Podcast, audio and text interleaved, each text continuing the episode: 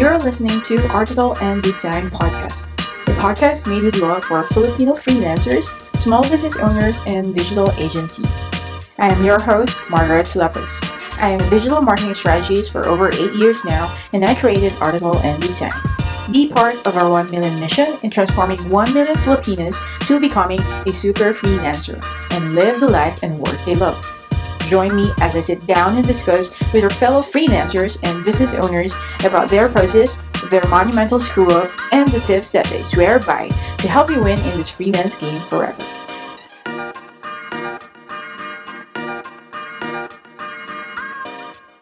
Hi everyone, we are back with a brand new episode of the Article and Design podcast. And I have a guest co-host today. Hindi na siya bago sa atin guys, ano? Kasi she's been here last season, sa season 2. Na-interview namin siya sa kanyang amazing, amazing journey sa freelancing from a nurse, graduate, tapos isa na siyang lead designer and an owner uh, ng Virtual Alliance. And of course, she's also a vir- virtual assistant coach. So let's welcome back with a round of applause si Milna Vasquez. Hi! Hi, Margaret. Thank you for having me. It's Of good to be back. Yeah. Eh, di ba? Sabi ko sa'yo dati, please come back. Talagang Oo. bumalik ka. Alright. Diba? So, eh, sabi mo kasi balik ako, so balik ako. ayun. Milna, so yeah, I'm so thankful na you're here right now, not a guest, but as a co-host. Kasi itong topic natin today is something na very uh, dear sa heart ni Milna eh. Di ba, Milna? So, kaya, kaya feeling ko hindi siya, na, hindi siya nakahindi din talaga eh. sa topic na to. Kasi this is something na yung very passionate siya. Alright? So guys, ano yung topic namin today is we're gonna discuss, and I can't wait sa mga inputs ni Milna. So we're going to discuss a topic called How to Become a Highly Paid Filipino Virtual Assistant. Talaga hindi ka nakahindi, Milna, no? Oo, nung sinend mo sa akin, sabi ko, sige, go na to. Oo. Ayun. So guys, we have prepared step by step, like we have prepared seven steps sa inyo paano maging uh, paid na Filipino virtual assistant. But first, Milna, sa mga hindi nakakaalam or sa mga hindi pa nila masyado naiintindihan, pwede mo bang i-explain sa kanila, sa listeners natin, ano ba kasi talaga yung virtual assistant? Actually, alam mo, nung nag-start ako maging coach, Hmm. nag-search ako, ano ba sinasabi ni Google pag tinype mong what is virtual assistant? Hmm. So ngayon, sinasabi ko lagi, ang sabi according to Google, ang virtual assistant daw is personal assistant pero working remotely. When you say personal assistant, di ba yan yung nag-aayos ng schedule, yung mga Mm. ganon, yung talagang assistant lang. Hmm. Pero when you ask me, so according to me personally, you can be anything as a virtual assistant. Parang you can offer any service as a virtual assistant. So, yun naman yung according to me. Yun yung para sa akin. Kasi, like, yung freelancer and virtual assistant, sa akin, personally, in my opinion, wala talaga siyang pinagkaiba Hmm. sa akin. Yeah, that's true. I agree. Kasi, totoo, tama ka. Kahit saan may search, kahit sa mga, ano ba, Wikipedia or something, ang sinasabi nila yung, ano daw, yung mga virtual assistants daw is, assistant, is yung para silang mga employees daw na remote. And then may manager silang nire-report. Ganon. So, parang yun ang definition nila eh. Ah, tapos, ang difference daw ng freelancer is wala daw manager yung freelancer. So, uh, sole trader or self-employed. Parang ganon. Pero, I mean, we want to, ano no, to break that parang, ano ba yan, Myth. myth, di ba? We want to break that myth kasi you and I both know na actually sa panahon ngayon, hindi, na, hindi ganun yung virtual assistant. And actually, Yes. virtual assistant and freelancer almost the same na sila. Synonymous sila sa role or sa services na binibigay. Kasi bakit? Yes. You can be a virtual assistant na wala kang manager eh. Di ba? You work Yes. directly sa client. For example, you're a web designer or you're a, ano ba, a social media manager. Mga ganun, di ba, Milna? So, I think kailangan i-update ni Google or Wikipedia yung kanila. Definition, yes. Oo. Kailangan nilang i-update yun. Kasi ako, sinasabi ko rin palagi na you can be anything. You can be a website designer. Kasi Mm. ako, di ba, I am a website designer. Pero I sometimes call pa rin myself as a virtual assistant. Kasi Mm. parang doon na ako nag-start eh. Parang doon ako nag-start until now. Yun pa rin talaga yung minsan tinatawag ko sa sarili ko. But I also call myself as a freelancer pa rin. Na as a website designer pa rin. Parang Mm. ganun. Hmm. Kasi yung difference nila, ang hirap i-identify nung difference nila kasi almost parehas lang naman sila, di ba? Oo, Yung oo. sinabi mo nga. Mm, totoo. So parang kung maglalagay ka ng gray area, parang halos wala eh. Di ba? Wala. Parang wala Oo. siyang ano eh. Wala siyang ganun. Kasi halos pare-pareho na din yung pwede niyang gawin eh. I think yung tawag sa mga employees na nag-work remotely is remote employees. Yes. Diba? Remote workers, remote Oo. employees. Yan. Oo, mga ganun sila dapat eh. Ayun. At least, ano, na-define natin. So, Milna, na-establish natin na hindi sila employee, di ba? Yep. Right? So, hindi employee ang virtual assistant, guys. So, you're still considered as self-employed. Alright? Mhm. Even if you use the term virtual assistant or a freelancer in our case. So, ayun nga. Kaya parang, alam mo yun, yung pagtawag ng ma'am at saka ng sir, hindi siya ginagamit talaga. Personally, in my opinion, parang ang pangit kasi kung you treat yourself as a service provider or as a business owner, Mhm. tapos you call your clients ma'am or sir. 'Di ba? So, ako kasi parang business partnership kasi yun eh. 'di ba? Hmm. When you work with your client, it's a partnership. Parang hinire ka nila for a ser- for your skills, for your service, 'di ba? So Mm. hindi mo dapat sila tawaging ma'am or sir kasi Oo. hindi mo sila employer at Oo. hindi ka nila employee, 'di ba? Parang ganun. So hindi mo dapat sila tinatawag ng ma'am or sir at hindi ka rin dapat parang hindi mo rin dapat hinahayaan na itrato ka as an employee. Exactly. Yep. Oo. Yeah, that's the point. Clear na yan ha. So, hindi employees and virtual assistant, assistants and ang mga freelancer, we're not obliged to call them ma'am and sir kasi nga hindi tayo nagtatrabaho sa kanila. You're right, Milna. I agree. It's a business to business or P2P, person to person. So, Milna, as I've said, we prepared seven steps sa kanila on Mhm. paano sila magiging highly paid na uh, virtual assistant. Ang pinaka number one step, Milna, is you have to shift your mindset. Ayun, so mindset kasi talaga sobrang laking bagay sa akin eh. Oo. Sa akin personally. Kasi dun din nag-start yung journey ko into becoming highly paid or premium virtual assistant. Nung nag-start ako mag-shift ng mindset, na parang nung inisip ko na deserving ako. Nung inisip ko na worth it ako bayaran ng ganun kalaki. Ah, limiting beliefs, isa din pala yun. Pag inisip mo na hindi ako deserving, or inisip mo na hindi papayag yung client ko ng ganito kalaki. Kasi I was once there. Na parang, nag-shift kasi ako from $12 to $20 per hour. Tapos sabi ko, parang wala namang magbabayad sa akin ng ganito kalaki. Mm. Limiting beliefs, nung inalis ko yon grabe, so as in, sobrang nag-skyrocket talaga yung business ko until today. So, Mm-mm. alam mo yung parang mindset is really key. Ang daling sabihin, pero ang hirap i-implement. Diba? Ang daling sabihin kasi like for us, ako, sige, mag-shift ka ng mindset mo. Pero kung ikaw kasi yung nasa ganong sitwasyon na, "Pa, paano, di ba? Paano ko gagawin? Ang hirap, di ba? So, kaya tayo nandito is para tulungan sila when it comes to that. Number one is yun nga, yung diniscuss namin kanina, hindi tayo employees, tayo ay business owners or service providers, di ba? Mm. Ako, I call myself as CEO, Mm. o kaya yung owner, di ba? So, pero kasi, syempre, kapag nagsa-start ka, hirap naman tawagin yung sarili mo na CEO, di ba?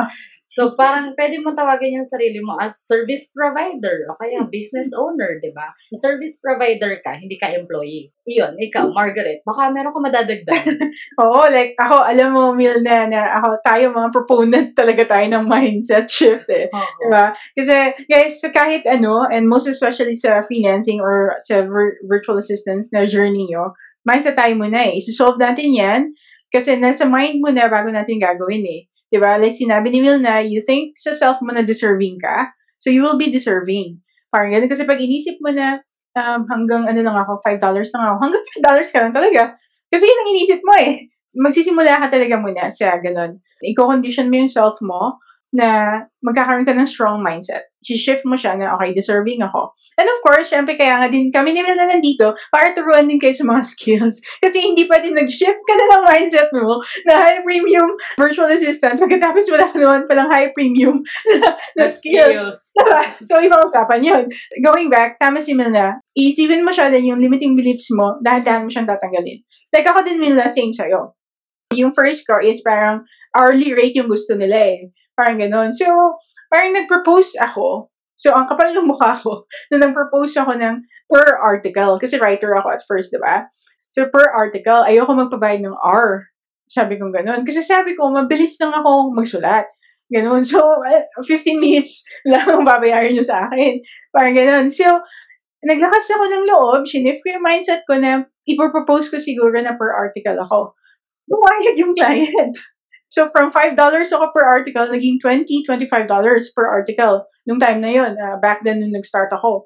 So, yun. Uh, nag-shift lang din talaga ako ng mindset. Kasi naniwala ako sa sarili ko din.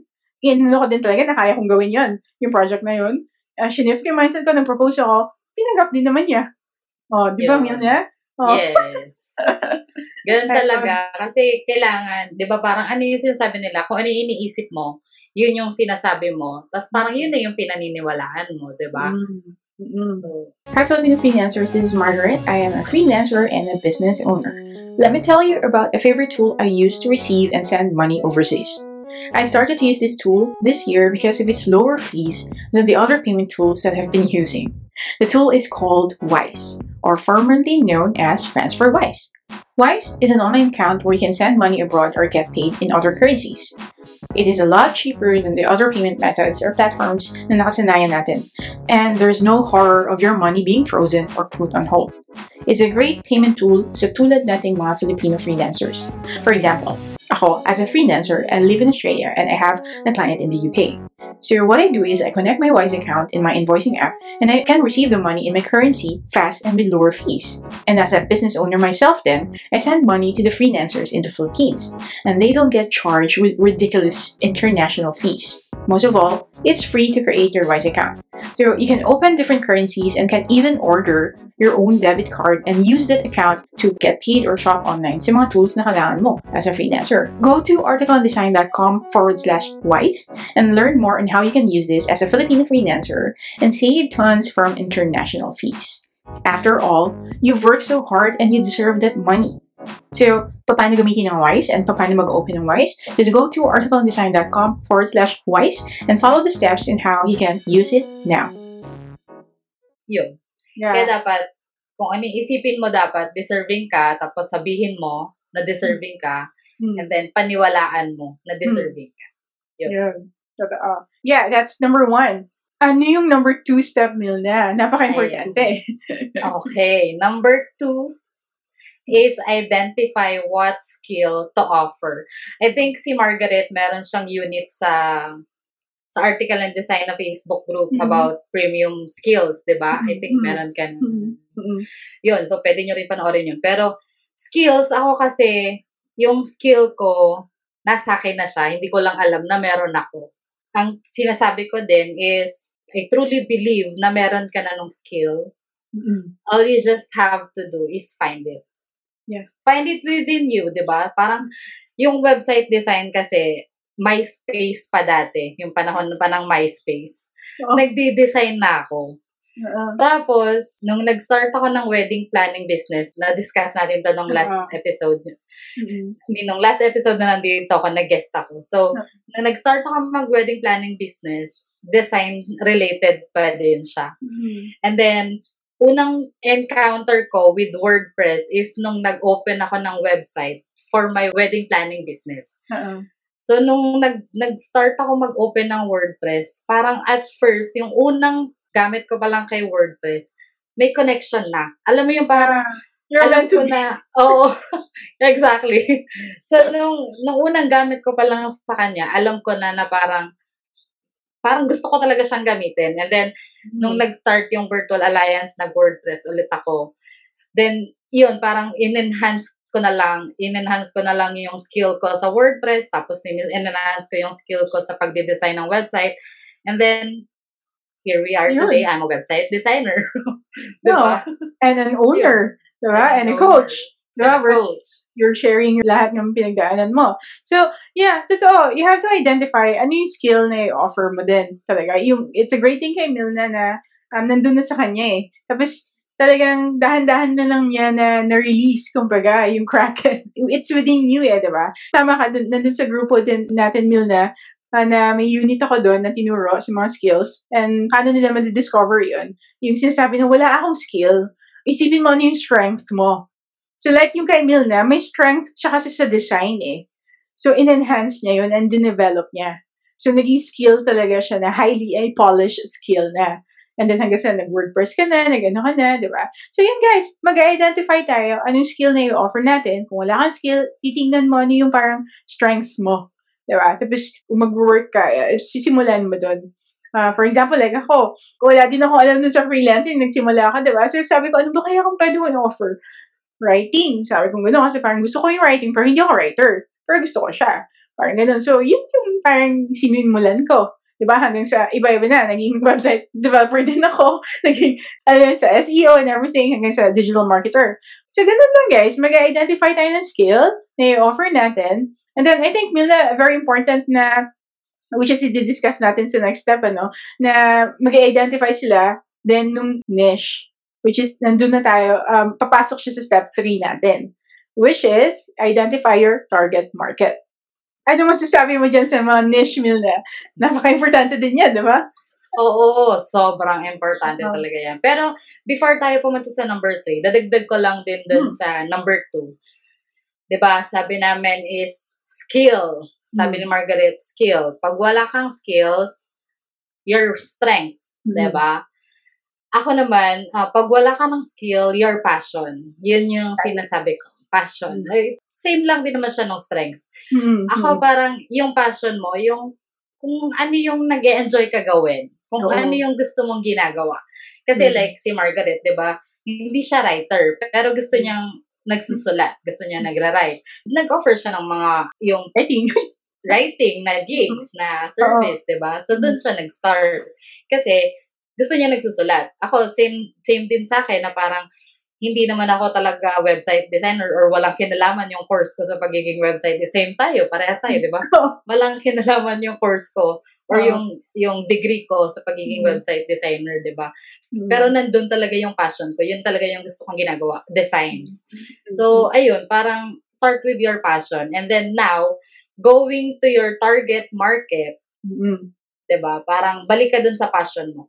exactly. Ano ba yung passion mo? Then paano mo mako-connect yung passion mo sa problema ng possible client mo? Ah. That's how you identify your target market. So example, um, social media manager ka. Pero syempre kasi social media manager, marami kasi yan pwedeng pag-offeran ng skills, Mm. I mean, ng service. Pero kung mahilig ka, for example, sa beauty, sa makeup, 'di ba? Passion mo yun, mahilig kang mag-collect ng makeup, mahilig, mahilig kang manood ng mga makeup guru sa YouTube. So, pwede mo na siyang gawin na parang target market mo is mga makeup shop o kaya makeup brands, 'di ba? Yung mga online shop na nagbebenta ng makeup or beauty products, mga skincare. So yun na yun, parang yung passion mo, kinonect mo siya sa parang ah pwede mong possible na maging target client. Oh, makes sense. Uh, just just the same. So, I don't know if na attend mo yung, mo webinar natin na choosing a profitable skill to offer. Uh, may tinuturo tayo sa community na uh, how to find the sweet spot.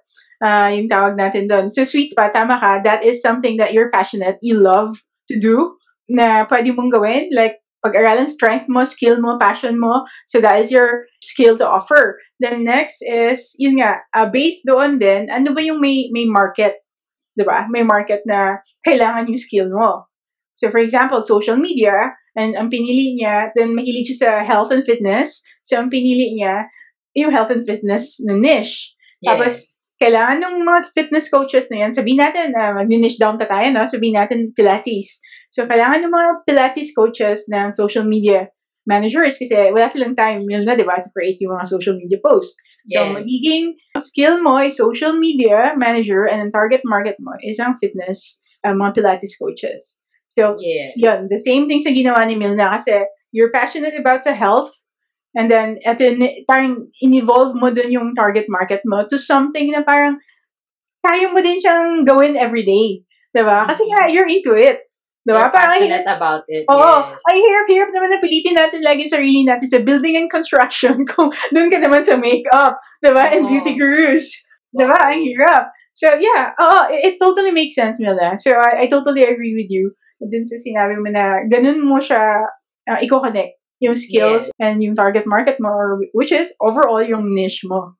Okay, and then now, syempre, number four is to set up your profile and business the right way. Yes, of course. Going back sa sample namin kanina ni Milna, which is yung social media manager Milna, no, ng mga Yes. fitness coaches, paano mo ba set up yung business mo or yung profile mo the right way? So, since social media manager ka, siguro tama lang naman, Milna, na mag-open siya ng social media. First, Yes. diba? First and foremost, either pipili ka ng Facebook, ah, nasa sa kanya, Facebook, Instagram, or LinkedIn. I suggest yung mga nagsisimula, pipili sila ng isa na kung saan Yeah. din yung target market nila actually. So, pipili ka ng social media mo, and then, syempre, maglalagay ka ng ma- matino mong picture. Yung nakapag-smile ka naman, hindi yung parang may emo ka, nakabini ka, nakatago ka. Virtual assistant ba to? Ano ba to? Diba? so, ganyan ka, lalagay sila ng profile na matino, and then, kung ano yung offer nila, Milna, di ba? So, kailangan din nila ng Yes. kung social media managers sila for health and fitness coaches, yung mga ganun. Uh, they can start with that one. Pagkatapos, social media meal na, anong kailangan nilang gawin sa profile nila? Yes, syempre, kailangan, bukod dun sa sinabi ni Margaret na kailangan eh, merong maayos na picture, di ba? Yung parang kita naman yung face mo, tapos makikita nila na parang friendly ka, o, di ba? Mm. Okay na tayo doon. Yung profile, kailangan set up mo rin yun, di ba? Sabi ni Mm. Margaret. And then, of course, susunod is maglagay ka ng laman, di ba? Mm. Magpo-post ka. Kasi hindi naman pwedeng sinet up mo lang siya, tapos hinayaan mo lang. Hindi, Oo. hindi, hindi ganun, di ba?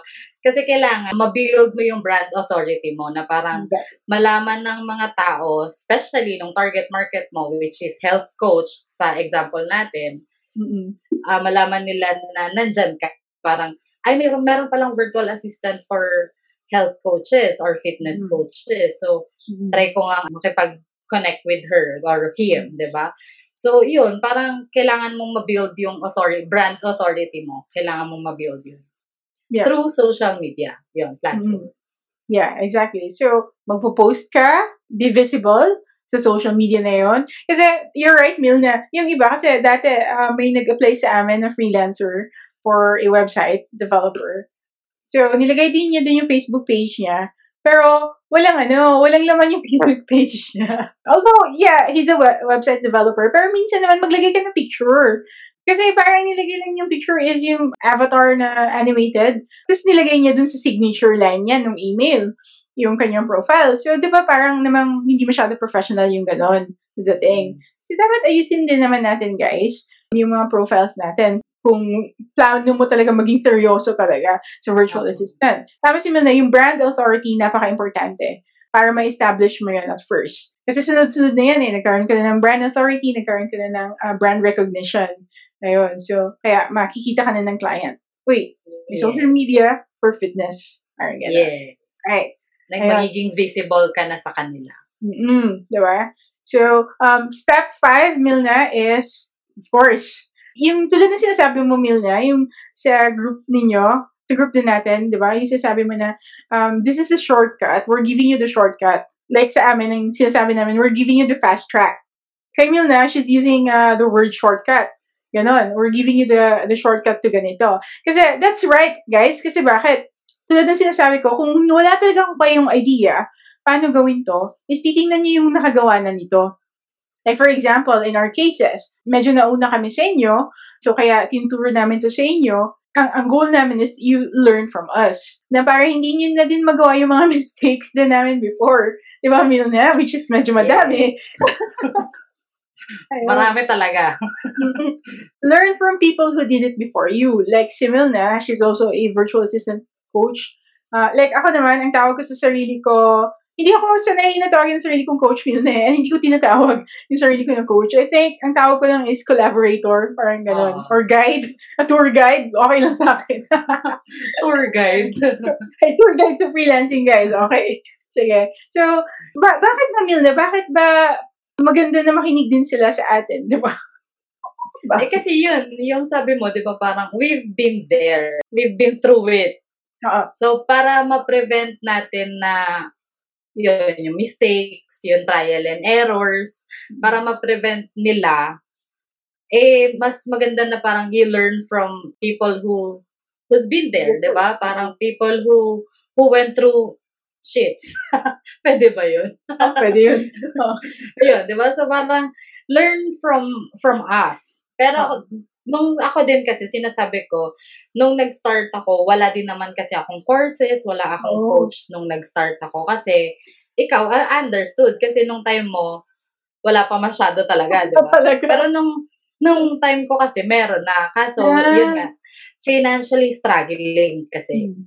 nag-struggle financially. So, wala akong means to enroll. Yung mga ganun sa mga courses, wala akong means to enroll sa mga coaching Workshops. programs, Oo. workshops, yung mga ganun, 'di ba So, pero ngayon, nung meron na ako, ngayon ako nag invest sa mga coaches, sa mga courses, ngayon. Mm-mm. Kasi talagang nakikita ko naman yung value, kaya lang nung time na yun kasi wala nga akong means. Oo. So yun, okay lang naman kung walang means. Kasi Margaret and I provide free Oo. resources for everyone, 'di ba? Mm-mm. So si Margaret na meron siyang mga ah, mga units saka mga Facebook lives din sa Mm-mm. group niya. Ako meron din ako sa group ko, nag Facebook live din ako every week.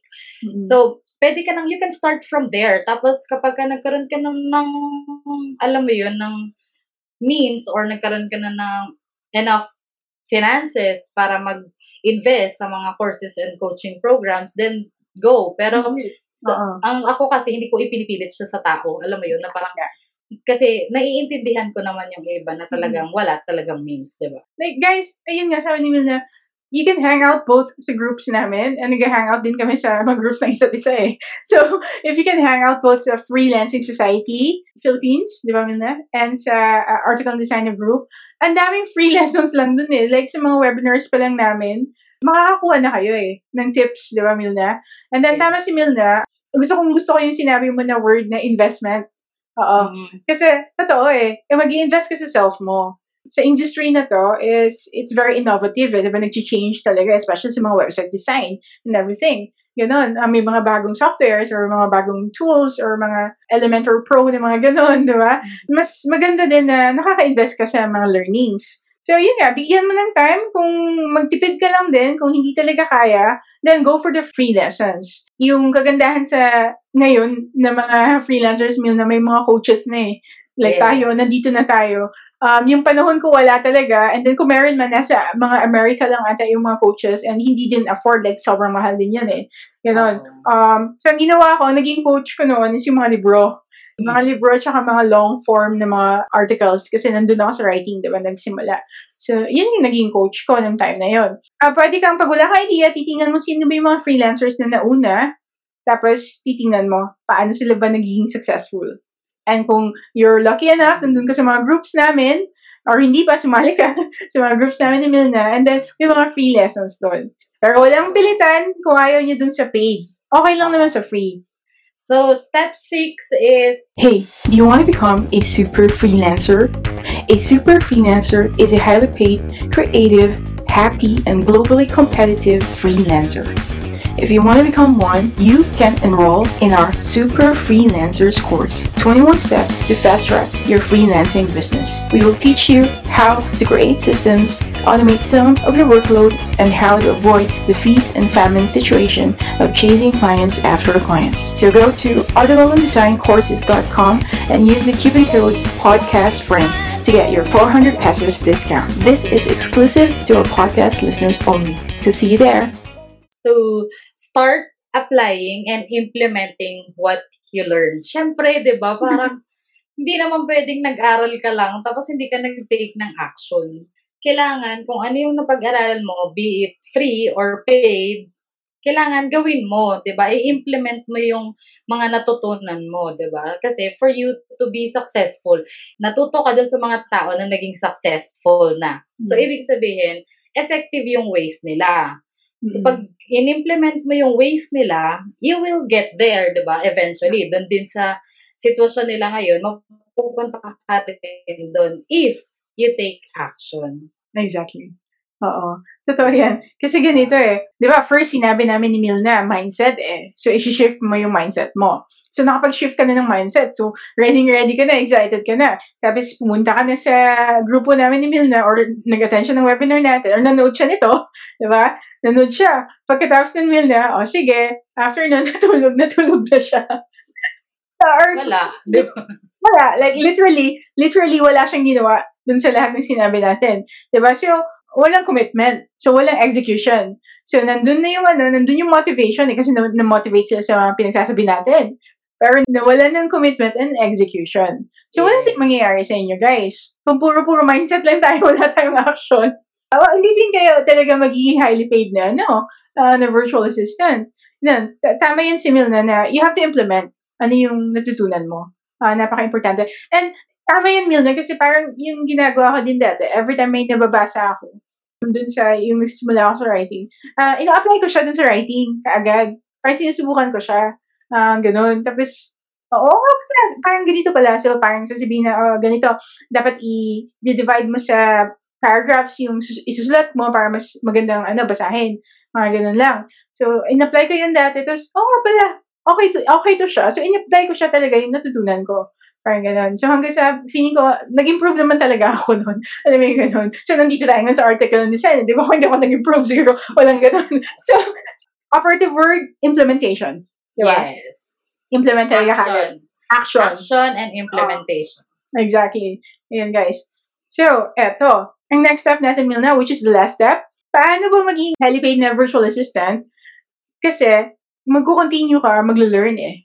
Ah, di ba? Yes. May- Magko-continue ka na i-develop yung sarili mo or yung skills mo. Tulad ng sabi namin kanina, na-shift mo na yung mindset mo nga na highly paid ka, pwede ka maging highly paid, pero hindi mo din-develop yung skill mo. So, yung step 7 namin ni Milna is, of course, the best way for you to learn is to ask for feedback. So, anong techniques mo, Milna, or tips mo? Paano, paano sila makakapag-ask ng feedback?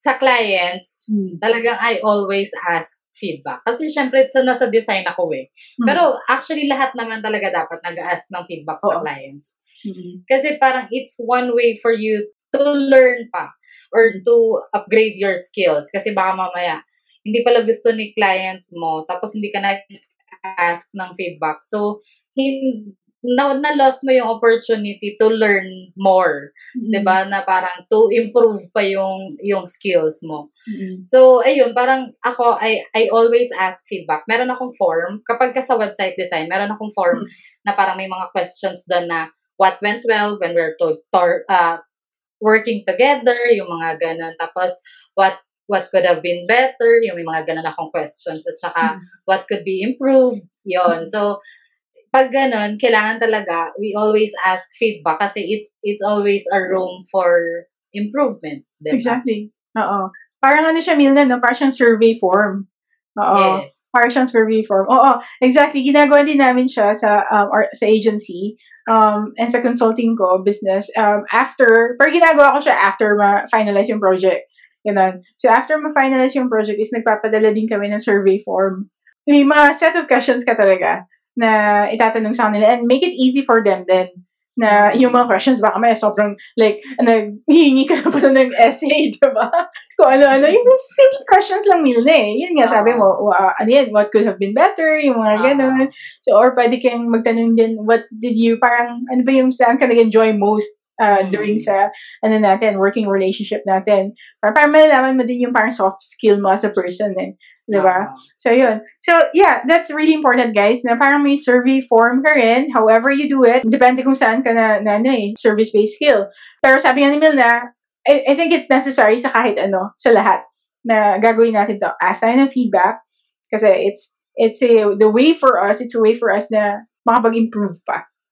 Mm-mm. Yes. Kasi kung ano yung mga sinulat nila doon, may mali ka pala eh, so, pwede may improve you next time. Yep. Diba? So parang may sinabi siya doon na ah, sana mas naging timely pa yung pag-submit mo or sana mas nag-update ka pa. Parang yung mga ganun-ganun. As simple as that. Diba? So na- na-realize mo na, ah, okay, i-incorporate ko siya sa next ko na client. Yes. Diba?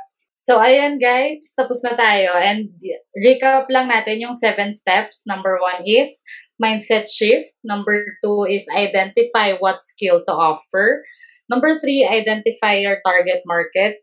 And then number four, set up your profile and business the right way. Number five, learn from people who did it before. Then number six is start applying and implementing what you learned. Siyempre, take action. Number seven, be genuine and ask for feedback from your clients. Yes. Ayun. Yun. Hindi naman pala mahirap yun eh. Diba? O, diba? Madali. Oo. Sabi ko nga kasi parang yung ibang tao, ginagawang komplikado lahat ng Hmm. bagay na parang, kung ako kasi, I want simple in everything. Parang kung kayang i-simplify, let's Hmm. simplify it. Diba? Parang, Exactly. let's not, kasi, ah, sa akin lalo, di ba? Website design is so complicated. Oo. Di ba? Website design is complicated enough. Tapos, gagawin mo pang komplikado yung buhay ko. Eh di, baka mag-away tayo. di ba? So, let's simplify na lang. Simplify natin yung mga bagay-bagay. Wag natin gawing komplikado. Yeah, straight to the point. And then ito, yung steps na to, sabi, sasabihin mo, eh, seven na pala, highly paid na kami. Of course, hindi naman sin- namin sinabi na ganun. Pero ito yung parang fundamental steps na yun na gagawin mo. And then, bawat isa nun is may mga action ka talagang gagawin. And then, nasa sa'yo na yan eh. Paano mo na siya i-apply. Diba? And then, kung nag-attend ka ng workshops ni Milna or naka-enroll ka sa Super Freelancers course namin, dun mo na siya, uh, yung nitty-gritty paano siya i-apply. So, ayun, sabi nga ni Margaret, hindi naman porket na parang natapos mo yung seven steps. Ay, seven steps lang, tapos Mhm. highly paid na ako. Hindi. Di ba, lagi ko nga sinasabi, Margaret, di ba, sinasabi natin na parang hindi overnight success to. Di ba? Mhm. Parang there's no such thing as overnight success sa freelancing world. Mhm. So, wag mong isipin na, ay, tapos ko na yung seven steps, bakit hindi pa rin ako highly paid? Yung mga ganun. So, you still have to take action, di ba? Kaya sabi nga namin doon sa number six, implement, take action, tapos you will get there once you parang, alam mo yun, parang pag naglagay ka nag-action, lagi kang nagle-learn. So, Mhm. mag, mapupunta ka rin doon sa mga, sa, tulad ng sitwasyon namin ngayon ni, ano, ni Margaret. Mm-mm. Ayun. Totoo. Yung sinasabi mo, Mil, na favorite ko yun eh, yung Rome wasn't built in a day. Oo. Yes. Diba? So, hindi siya, hindi, hindi walang overnight success, guys. Ang importante dito, may progress ka. Mhm. May progress ka kasi eventually nandun ka. Ang overnight success is mangyayari siya overnight dahil nga sa lahat ng ah, mga action na ginawa mo. So, walang overnight talaga. Di ba? Parang ang dami mong action na ginawa dun eh. You remember guys, yung sinasabi ni Milna na Rome wasn't built in a day. Um, sino man nagsabi nun Milna, pero para sa akin, kayo nagsabi nun eh. Nakalimutan ko na. Oh. Pero nakalimutan ko. Pero nandun yun sa isa sa mga post ko. So, Oo, kasi, kasi, oo, na, naalala ko talaga yun. So, yeah, wala. Walang overnight success. You still have to take action and implement it. Pero itong seven steps, uh, this can be your guide. Diba? Pupunta doon. So, ayun guys, sana may natutunan kayo sa amin today. And if you want to learn more sa akin, you can join Freelancing Society Philippines in face, sa Facebook group yun. Mhm. And you can also follow me sa Facebook at saka sa Instagram, uh, Milna Vasquez lang. And sa amin naman, of course, uh, just uh, search for article and design. And then, nandun din kami ni Milna sa each other's group. So, makikita nyo din kami doon uh, from time to time. Uh, kung hindi pa kayo nagsasawa sa mga mukha namin. So, uh, nandun din kami nag-hangout sa each other's group. If you wanted to start with the free lessons, marami kami mga pa-free sa inyo. Kung mag- may mga pa-jacket kami na binibigay dun sa mga group namin. Ayun, yung mga free lessons, lessons na ma- ano, ma-apply nyo din talaga kaagad. Thank you once again, Milna, for co-hosting this episode. Sana bumalik ka din uli. Yeah. Sure! Just message me. Oo. and, uh, I will. And I will see you sa group uli and I will see you din sa group mo. Please, please join our community of like-minded individuals. So, para may matutunan kayo and makapag-share din tayo ng mga struggles nat natin and mga experiences natin. And I think yung one thing na nag drive sa amin ni Milna to help each other, each other's communities. Pareho kasi kami guys na hindi kami free uh, like designer or ganun eh. Nag, hindi kami nag-aral na ganun. Like si Milna is nurse, a nurse graduate Milna, di ba? Ako uh, is a preparatory for medicine, biology you know, very nandito kami sa creative industry ngayon. So, I think that's one thing na nakaka-bond din sa amin together. Naiintindihan namin yung struggle na isa't isa eh. So, that's, that's it, guys. If you, you can relate to our stories or if you like what you um listen or watch today in this episode, so join our community and uh, we will see you there. Bye! Thank you for listening to this episode of the podcast. If you enjoyed this, please leave us a review on our Facebook page, Article and Design. Please also follow us on our YouTube channel called Article and Design for more tips on freelancing and business. And if you want to go to the next level, check out our courses at articleanddesigncourses.com. See ya!